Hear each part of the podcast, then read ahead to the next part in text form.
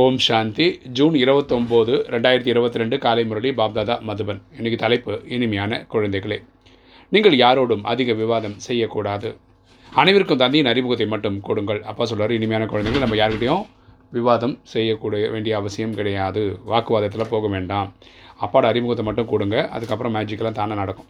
இன்றைக்கி கேள்வி எல்லையற்ற தந்தைக்கு நேரடியாக குழந்தைகளும் இருக்கின்றனர் மாற்றாந்தாய் குழந்தைகளும் இருக்கின்றனர் நேரடி குழந்தைகள் யார்?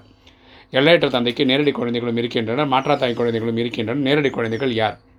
பதில் யார் தந்தையின் ஸ்ரீமத்படி நடக்கின்றார்களோ? தூய்மைக்கான உறுதிமொழியை உறுதியான ராக்கியை அணிந்திருக்கிறார்களோ? நான் எல்லையற்ற தந்தையிடமிருந்து ஆசை அணிந்து கொண்டிருப்பேன் என்ற நம்பிக்கை இருக்கிறதோ? இப்படிப்பட்ட நிச்சய புத்தியுடைய குழந்தைகள் தான் நேரடி குழந்தைகள் எனப்படுவர். ஸோ யார் நேரடி குழந்தைகள்னால் யார் ஸ்ரீமதி படி நடக்கிறாங்களோ தூய்மைக்காக ராக்கி கட்டிக்கிறாங்களோ எல்லையற்ற அப்பா கிட்ட ஆசை எடுக்கிறாங்களோ இவங்க தான் உண்மையான உண்மையான குழந்தைகள். யார் தன் மன வழிப்படி நடக்கிறார்களோ? சில நேரங்களில் நம்பிக்கை சில நேரங்களில் சந்தேகம் உறுதிமொழி செய்தும் துண்டித்து விடுகிறார்களோ? அவர்கள் மாற்றான் தாய் குழந்தைகள் எனப்படுவர். ஸோ யார்? ஸ்ரீமத்தை கொஞ்ச நாள் யூஸ் பண்ணுறது கொஞ்ச நாள் விட்டுறது இல்லையா? இப்படி அப்படின்னு இருக்கிறவங்க மாற்றான் தாய் குழந்தைகள்னு அப்பா சொல்கிறேன் நல்ல குழந்தைகளின் அடை கடமை என்னவென்றால் தந்தையின் ஒவ்வொரு வார்த்தைகளையும் ஏற்றுக்கொள்வதாகும். ஸோ நல்ல குழந்தைகள் யாருன்னா அப்பா சொல்கிறத நூற்றுக்கு நூறு கேட்டு கேட்குறவங்க. தந்தை கொடுக்கும் முதல் வழி இனிய குழந்தைகளை இப்போது உறுதிமொழி என்ற உண்மையான ராக்கை கட்டிக்கொள்ளுங்கள். இப்போது ஒரு உறுதிமொழி எடுத்துக்கங்க. விகார நடத்தையை முடிச்சிருங்க அப்படின்னு அப்பா சொல்கிறார் இன்றைக்கி தாரணை. ஃபஸ்ட்டு பாயிண்ட்டு இப்போது தூய்மைக்கான கங்கணம் கட்டிக்கொள்ள வேண்டும். இப்போ நம்ம தூய்மை ஆவதுக்கான ஒரு ரெசல்யூஷன் எடுத்துக்கணும். தேகபிமானத்தை விடுத்து விகார நடத்தையை மாற்ற வேண்டும்.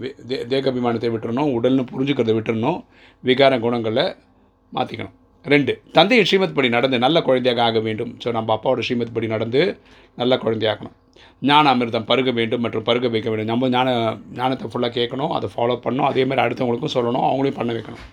தனக்குள் ஞான நறுமணத்தை தாரணை செய்து நறுமணம் உள்ள மலராக ஆக்க வேண்டும். நமக்குள்ள தெய்வீக குணங்கள் தெய்வீக கலைகள் அஷ்டசக்திகளை தாரணை பண்ணணும். இன்றைக்கி வரதானம். யதார்த்த நினைவு மற்றும் சேவின் இரட்டிப்பூட்டு மூலம் தடையற்றவராக இருக்கக்கூடிய ஃபீலிங் ப்ரூஃப் ஆகுக. யதார்த்த நினைவு மற்றும் சேவையின் இரட்டை போட்டு மூலம் தடையற்றவராக இருக்கக்கூடிய ஃபீலிங் ப்ரூஃப் ஆகுக. விளக்கம் பார்க்கலாம்.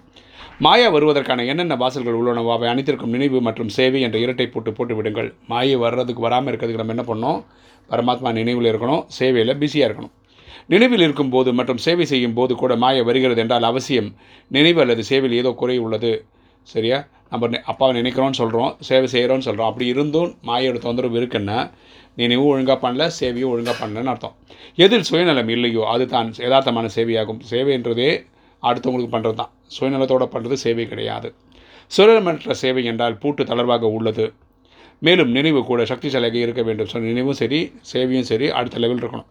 அதுக்கு இரட்டை பூட்டு இருந்ததென்றால் த தடையற்றவராக ஆகிவிடுவீர்கள். அப்படி இருந்தால் தான் நம்ம தடையற்றவர்களாக ஆகும் பிறகு ஏன் என்ன என்ற வீணான ஃபீலிங்கில் இருந்து விடுபட்டு ஃபீலிங் ப்ரூஃப் உணர்வற்ற நிலைக்கு ஆத்மாவாக இருப்பீர்கள்? ஸோ நம்ம வந்து அந்த செகண்ட் அடுத்த லெவலுக்கு போயிடும் உயர்ந்த லெவலுக்கு போயிடும் ஸ்லோகன் அன்பு மற்றும் சக்தியின் சமநிலை தான் வெற்றியை அனுபவம் செய்விக்கும். அன்பு மற்றும் சக்தியின் சமநிலை தான் வெற்றியை அனுபவம் செய்விக்கும். வெற்றியை அனுபவம் செய்விக்கிறது என்னென்னா அன்பு மற்றும் சக்தியோட பேலன்ஸ் தான். ஓம் சாந்தி.